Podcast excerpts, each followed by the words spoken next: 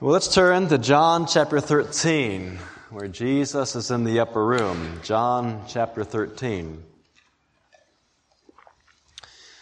John devotes an astonishing five chapters to Jesus' final night, chapters 13 through 17.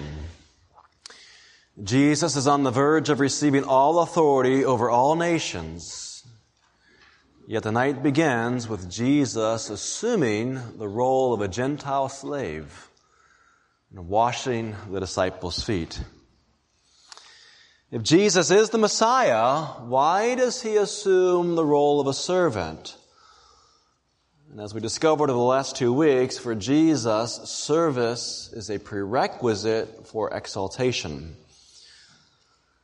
So, if we're going to be true citizens of Jesus' kingdom, then we need to make appropriate application of this passage to our own lives. So, with that in mind, let's take up our reading with verse 12. This is the aftermath of the event. When he had washed their feet and put on his outer garments and resumed his place, he said to them, Do you understand what I have done to you?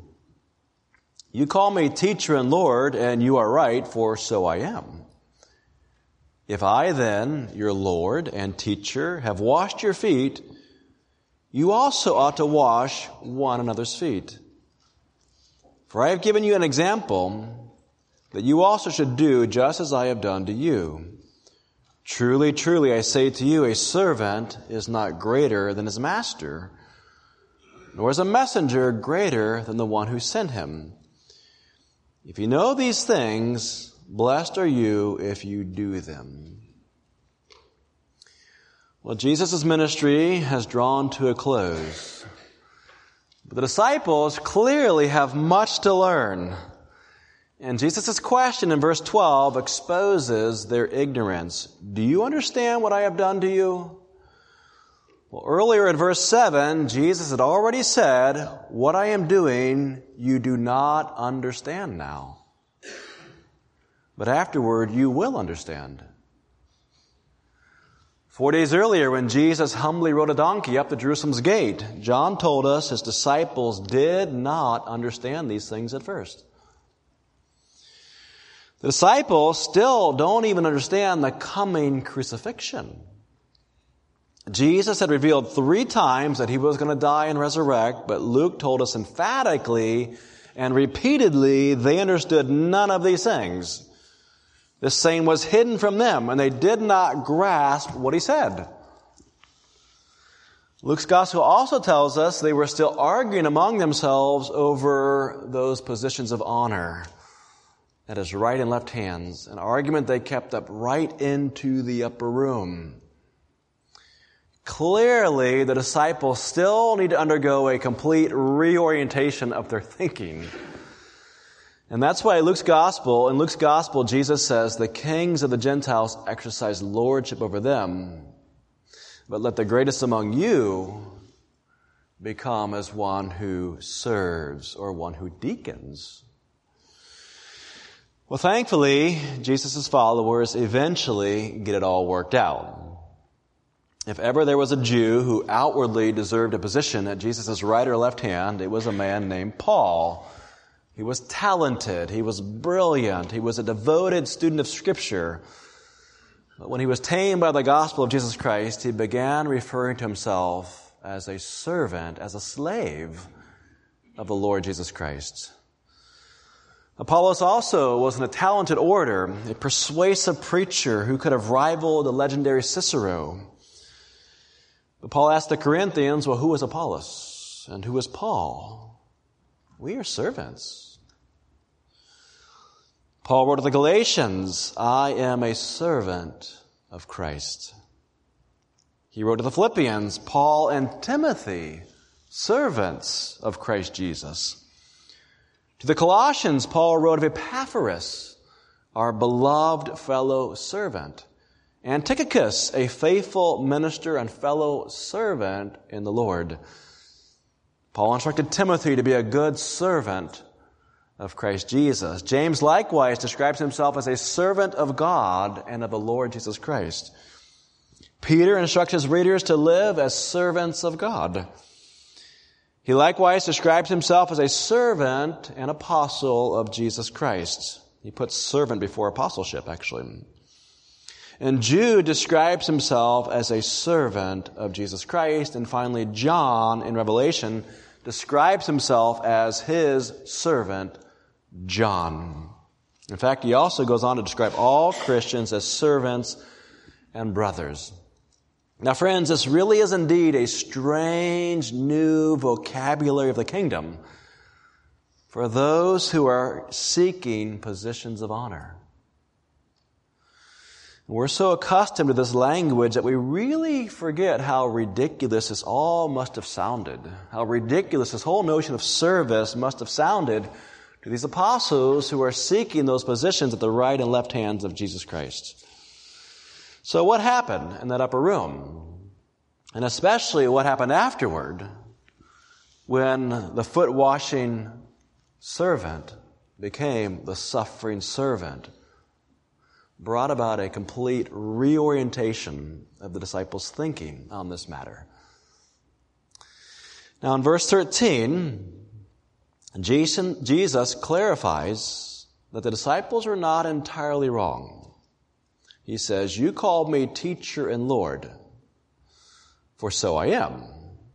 All right? So he's the servant, but he also says, You call me teacher and Lord, and that's who I am. They did, in fact, correctly identify him as the teacher. The term teacher is equivalent to rabbi was a term of high respect for a Jewish teacher. The term Lord was likewise a respect, a term of respect that marked Jesus out from his followers as worthy of being followed. Unless we think that Jesus was merely a servant, he acknowledges that he is indeed worthy of other titles. And we ought to ascribe these titles to him. He is worthy of being called Lord and teacher. But if so, what does that mean? Well, if you address him as teacher, that means you need to follow his example. What does the teacher do? Well, that's verse 14. If I then, your Lord, that's who he is. Your Lord and teacher have washed your feet. You also ought to wash one another's feet. For I have given you an example that you also should do just as I have done to you. I don't think I have to tell you that one way that human pride manifests itself is through societal rankings. We have our caste systems, our systems of royalty and nobility even hierarchies in the church. Society has divided into the bourgeoisie and the proletariat, the vassal lord and his serfs, the master and his slaves. But understand, Jesus is not some sort of Marxist who calls for the obliteration of all ranks in society. We've been talking about that in James also. The Marxist theologian actually gets it wrong. Clearly, Jesus acknowledges his own rank as Lord and teacher. Nevertheless, Jesus demonstrates that as Lord and teacher, this position of high rank, he is willing to serve others. And if that's the case, then we have to follow his example. That's the point that he's making, and it's a very important distinction. There is a kind of Marxist Christianity that sees Jesus as this kind of revolutionary who just came to just obliterate all distinctions between people in society. Just do away with them all. But that actually is contrary to the New Testament. Jesus never relinquished his authority. Further, Jesus will soon grant to his apostles great authority in the church. Likewise, the apostles will go out and establish leadership in the churches and give qualifications for the same. But what both Jesus and the apostles emphasize is service. In fact, the term deacon itself, while it refers to a position of leadership in the church, is literally the word servant. That's the term. But likewise, the apostles call themselves deacons, servants. And they appointed elders to serve in the church. We are all deacons. We're all required to serve. And in Luke's account of the upper room, Jesus twice calls himself a deacon. I am among you as a deacon, as a servant. So this is really, really crucial that even though you have leadership in a church, you have to think in terms of Jesus modeling that through service. Several years ago, we gave a tremendous amount of attention to our church's polity. Perhaps you remember working through that. And that's when we adopted elder plurality. And at that time, we also re-examined the role of deacons. And if you recall, Lee Searad was our deacon chair for several years. And he and I had numerous, numerous conversations just really trying to come to terms with what the New Testament actually teaches about the local church. And poor Lee had to move to California for a well-deserved break from us all because he really put a lot into it here. No, he actually had a job out there. But we, we, we really miss Lee, don't we? Lee was just so wonderful. But we agreed that elders had a primary responsibility for the spiritual oversight of the church, and deacons had a primary responsibility for the physical maintenance of the church. And both offices were designed to serve the entire body. And then Lee very succinctly summarized our philosophy. He said, elders serve the church by leading, and deacons lead the church by serving. Elders serve the church by leading, and deacons lead the church by serving. I thought, man, I wish I would have thought to put it so succinctly. And after that, we actually came up with a whole flow chart. And we just basically identified several different areas of service responsibilities for all of our leaders. And we wrote into the document uh, you know, various areas where we serve one another and serve the whole congregation. And every year we just distribute that document to all of our elders and deacons. Elders and deacons all have areas of service. And why do we take that approach? Well, the answer is because of Jesus' example right here in the upper room. Verse 15, for I have given you an example. I've given you an example that you should do as I've done to you. So figure out how to serve each other, regardless of your position. Now, if any of us are really tempted to develop an inflated view of our roles, well, then just read the next verse. Verse 16, truly, truly, I say to you, a servant is not greater than his master, nor is a messenger greater than the one who sent him. Is there an elder, or a deacon, or any Christian anywhere who is more important than Jesus? Course, in our heads, in our heads we always say no, but if that's true, then what should our posture be? If Jesus' posture is that of a servant washing disciples' feet. In the church, there really is no place for posturing, for pride of position, for an exalted view of oneself, for an inflated view of one's importance. There is no place for partiality. That's what James just told us on Wednesday night. It actually has no business whatsoever in the church. But as we look back through the history of the church, have there been failures and can we learn from them? Well, living in the Vatican City today is a high priest recognized by millions of people all over the globe as the head of the church. Upon his ascension to the Roman Catholic papacy, he adopted the name Pope Francis I in honor of the great medieval monk St. Francis of Assisi. He is recognized as the 266th Pope, or Papa, or Father. He is the Father of the Church despite the fact that Jesus commanded us, call no man father on earth. And he claims, like all popes, to be the very vicar of Christ, the only true head of a church on earth and the possessor of the keys of the kingdom of heaven. And he sits at the pinnacle of a massive hierarchy of priests through whom you must approach Jesus Christ if you are to be saved. Emblazoned throughout the Vatican Museum, Museum are the insignia of two crossed keys, one of silver, one of gold, bound together with a red cord. And they signify the Pope's power to open and close the kingdom to anyone. And above the keys is a triple crown. It symbolizes the Pope's triple power, listen to this, as Father of Kings, governor of the world and vicar of Christ. The Vatican Sistine Chapel, where popes are chosen by the College of Cardinals, is a painting by the Italian Renaissance painter Pietro Perugino. It's called The Delivery of the Keys. And at the focal point of that painting, Jesus delivers gold and silver keys to a kneeling Peter. And with his right hand, Peter receives the keys, and his left hand covers his heart. In the background stands Solomon's temple. The papacy is a continuation of the Old Testament priesthood. And Perugino's painting achieves something unique among his contemporaries when he renders the horizon beyond the temple. It stretches on indefinitely. And what that communicates is that what Christ gave to Peter in giving him the keys stretches on indefinitely. All the popes received the same authority that Peter received. The Roman Catholic, Catholic Church built a whole ecclesiastical hierarchy centered on the Father, many of whom were very worldly, debauched, immoral men, power hungry men who viewed themselves as governors of the world. In fact, in 1308, Pope Boniface VIII issued a very famous bull called Unam Sanctam. It has never been rescinded.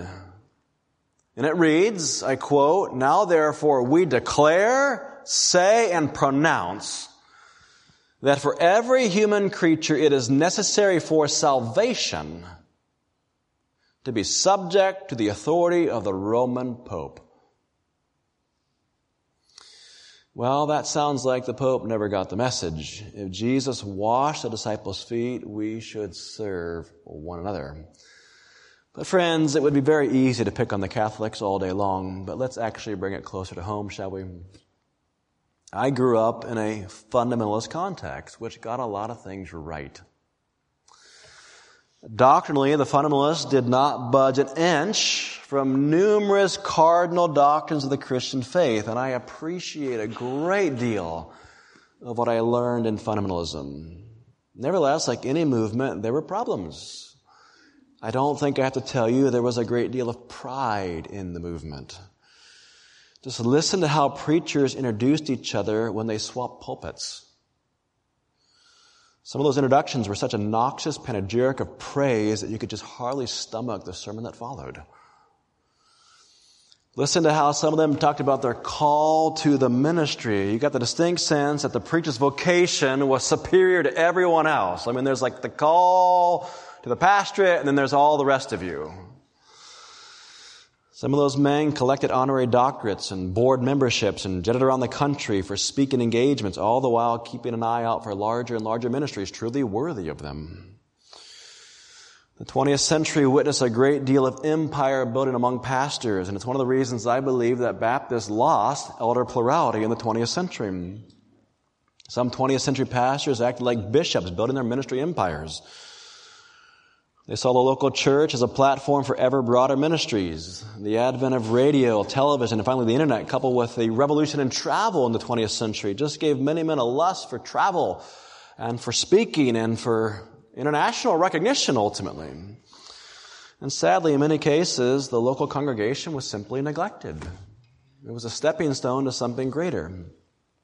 J. Frank Norris, a very famous fundamentalist, began pastoring First Baptist Church in Fort Worth in 1909. He pastored it until his death in 1952. But in 1935, he also accepted the pastorate of Temple Baptist Church in Detroit. Yes, he simultaneously pastored churches in Texas and Michigan, a total of 26,000 people flying back and forth between them. Well, really? Are you so important that no one locally can carry on the work? The 20th century saw the rise of the pastor CEO with large staffs and churches run like big business. A successful pastor served on five boards. He traveled the country. He started several new ministries and was an in-demand conference speaker. And the humble indigenous shepherd often disappeared in churches. And unfortunately, at the end of the 20th century and into the 21st, we have seen an alarming and shocking rise of pastoral infidelity, of embezzlement, of scandal. Many churches came to view their pastor as a kind of pastor pope or God's untouchable servant. He was accountable to no one, and when he resigned, the ministry just sort of collapsed around him. But friends, the church doesn't need kings and popes and a whole hierarchy of leaders. Friends, the, the church has one king. One king, one chief shepherd, Peter says. One senior pastor, and it's not me. One chief shepherd.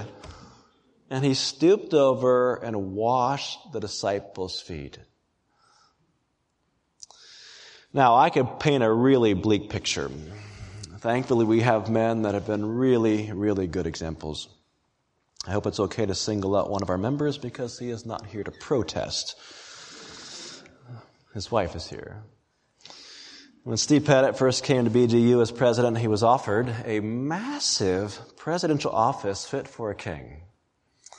Anyone ever see that office? I know Terry saw that office. It was furnished with expensive tables, desks, lavish couches, and ornamental chairs.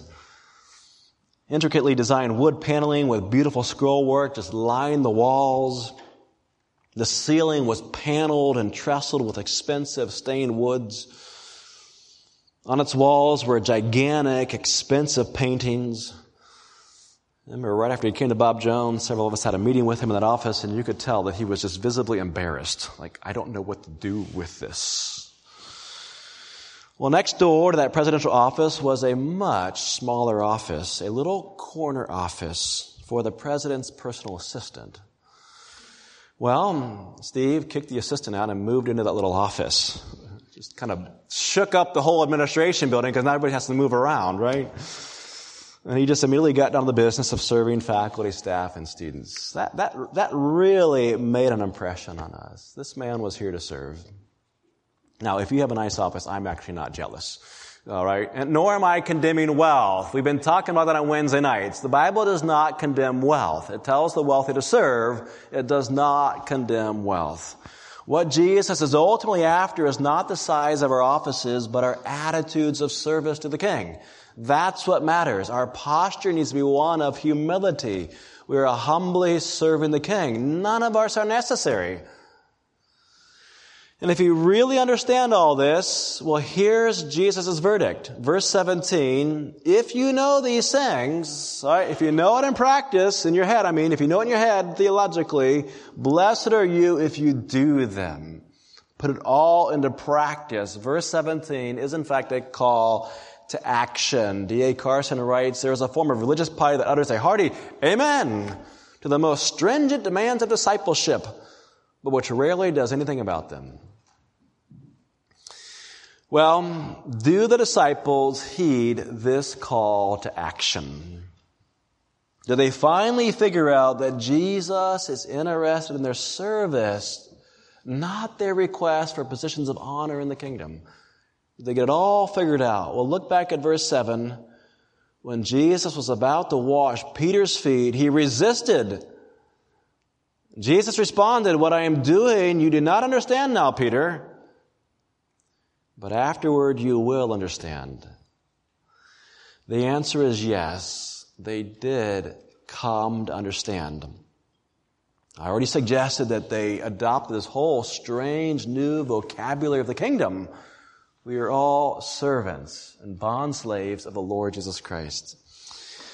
And to really confirm that Peter got it figured out, let's actually turn to his epistle. 1 Peter chapter 4, verse 8. 1 Peter chapter 4.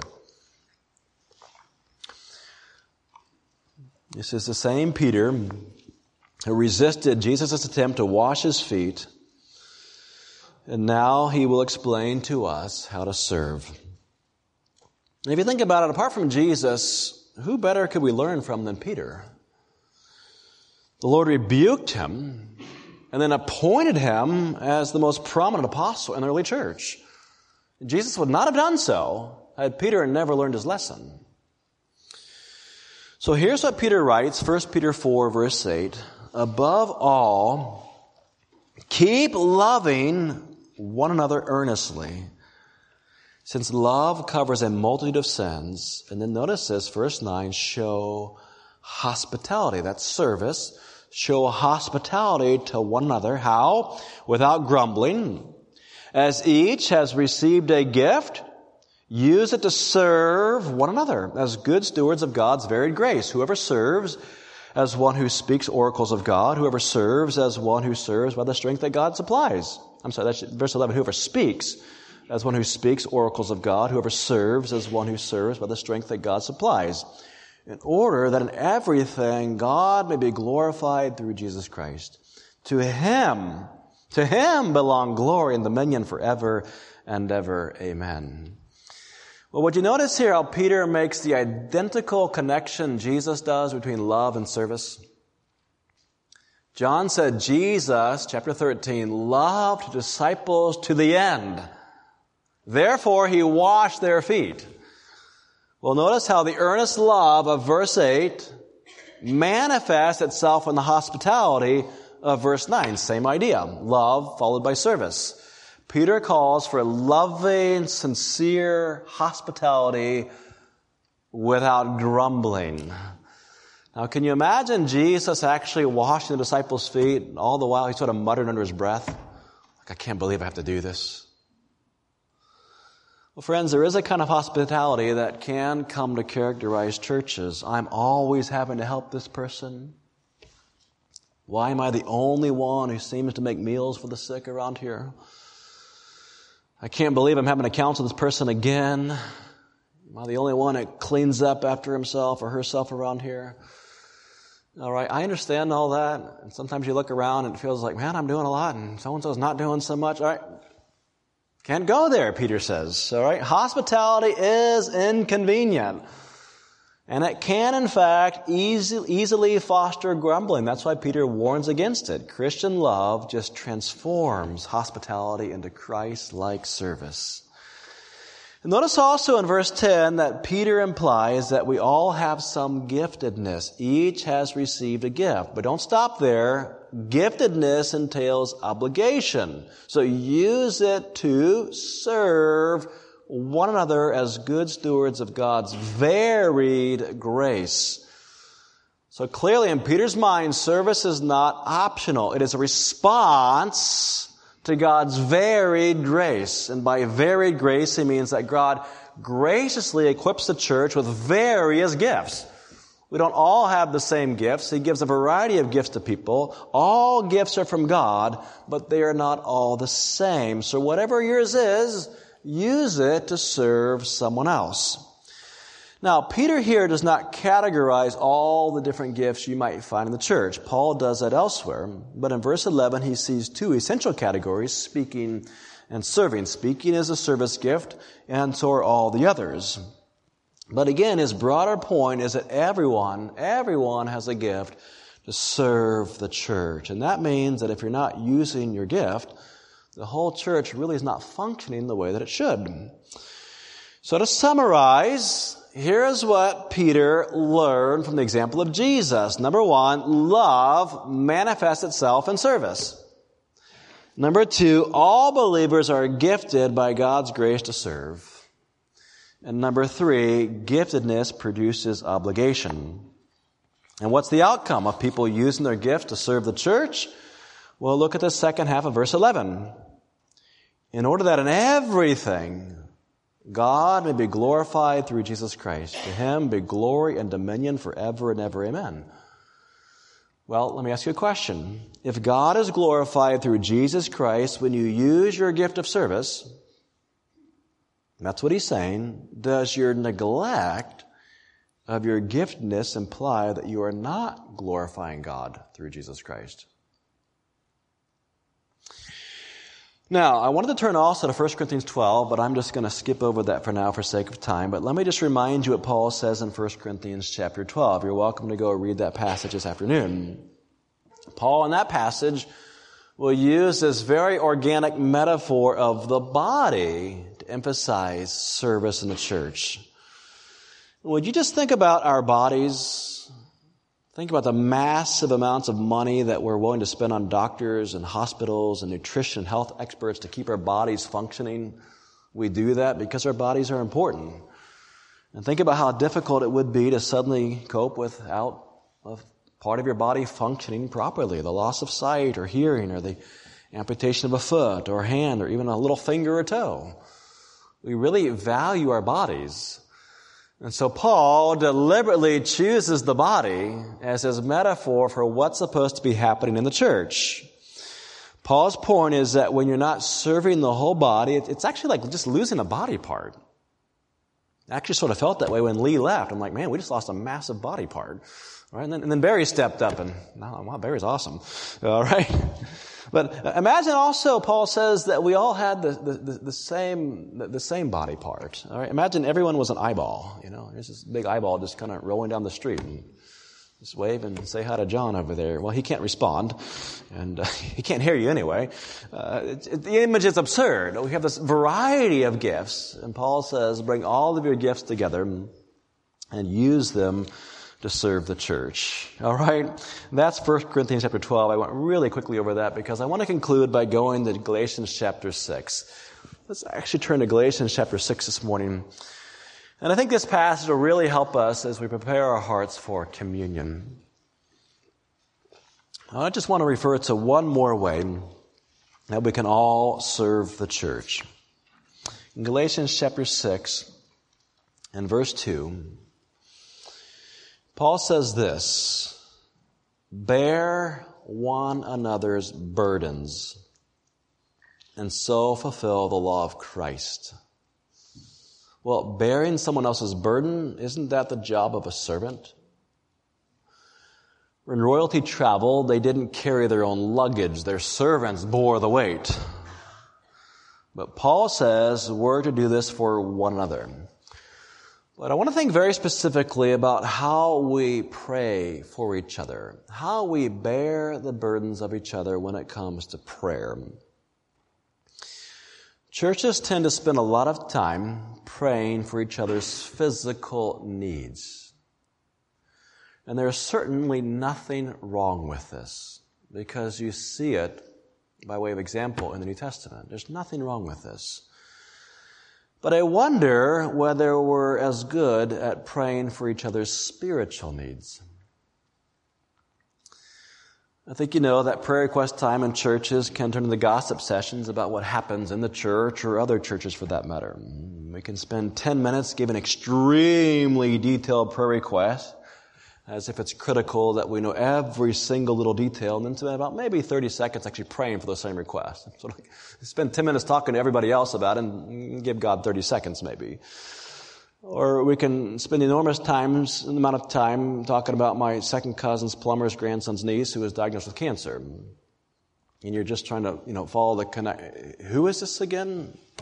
And again, I'm not saying that we shouldn't care about those situations. Don't anyone misunderstand. I really care about those situations, but I sometimes wonder if all those prayer requests for somebody in Seattle really distract us from thinking about each other's spiritual needs. And then there is the unspoken request. And frankly, I'm never quite sure what to do with those. You might be asking me to pray for a new pastor. How would I know?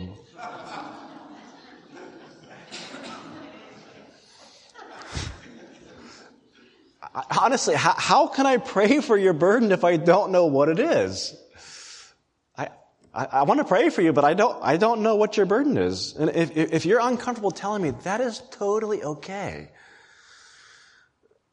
But there is a person you're supposed to give that request to. His name is the Holy Spirit. Paul in Romans 8 and verse 26 says, the Spirit prays for us when we don't know how to pray. Likewise, the Spirit helps us in our weaknesses, for we do not know what to pray for as we ought. So what do you do with that? But the Spirit Himself intercedes for us with groanings too deep for words. Now, Having said all that, it's true that Paul in Galatians 6 and verse 2 says, bear one another's burdens. But sometimes I think that we think of our burdens as sort of unspoken because we're unwilling to be honest with each other about our real problems.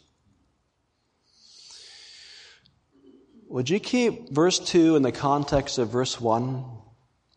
Here's what Paul says in the context of verse 2 Brothers, if anyone is caught in any transgression, you who are spiritual should restore him in a spirit of gentleness, keep watch watching yourself lest you too be tempted. The context actually does not concern our physical needs. It concerns our spiritual needs, our temptations. That's actually what Paul was talking about when he tells us to serve one another by carrying each other's burdens. The context concerns our spiritual warfare with sin. And James also says something very similar. Therefore, confess your sins to one another and pray for one another that you may be healed. He's talking about spiritual healing. So when's the last time that you actually confessed your sin to one another? Maybe another woman of the church if you're a woman, another man of the church if you're a man, and that almost strikes us as inappropriate. But actually, that's what New Testament prayers tend to sound like. And we say that we are really good Protestants who believe in the priesthood of all believers. But part of what that means is that I don't have to go to the local priest. I can turn to the brother or the sister in the pew next to me and say, Hey, you're a priest. Would you pray for me? Would you bear my burden? So might it be that we need to really serve one another more effectively by being honest with each other about our shortcomings and really looking to each other to help each other with our spiritual battles. So as we go to prayer today, can I encourage us as we prepare our hearts for communion to do as the Apostle Paul instructs us to examine ourselves and to confess our sin, but then just observe the people around you. And might you just also include two or three people around you, praying for them, praying for their needs. And then if you come to this table and you're very frustrated because you say, you know, every time I come to this table, I feel like I'm confessing the same thing over and over again to God, and I'm getting it right and starting over for a new month, and then by the middle of the month, you've just fallen flat in your face again. You're like, how, am I ever going to stop this? You know what you might need to do? Is, is quit carrying that burden around privately and tell someone else in the church. Say, hey, this month, would you pray for me? Every time I come to this table, I keep on struggling with this thing. I, I, you know, I don't want to get to November and do it all over again. So would you pray for me this month and really bear this burden with me? Because I want to get to November and I want to take communion again. And October is a five week, five Sunday month. So it's another five weeks, all right? Maybe, maybe that would be a good idea for some of you, or perhaps all of us. Can we do that today? As we go to prayer, can we just prepare our hearts to receive communion this morning?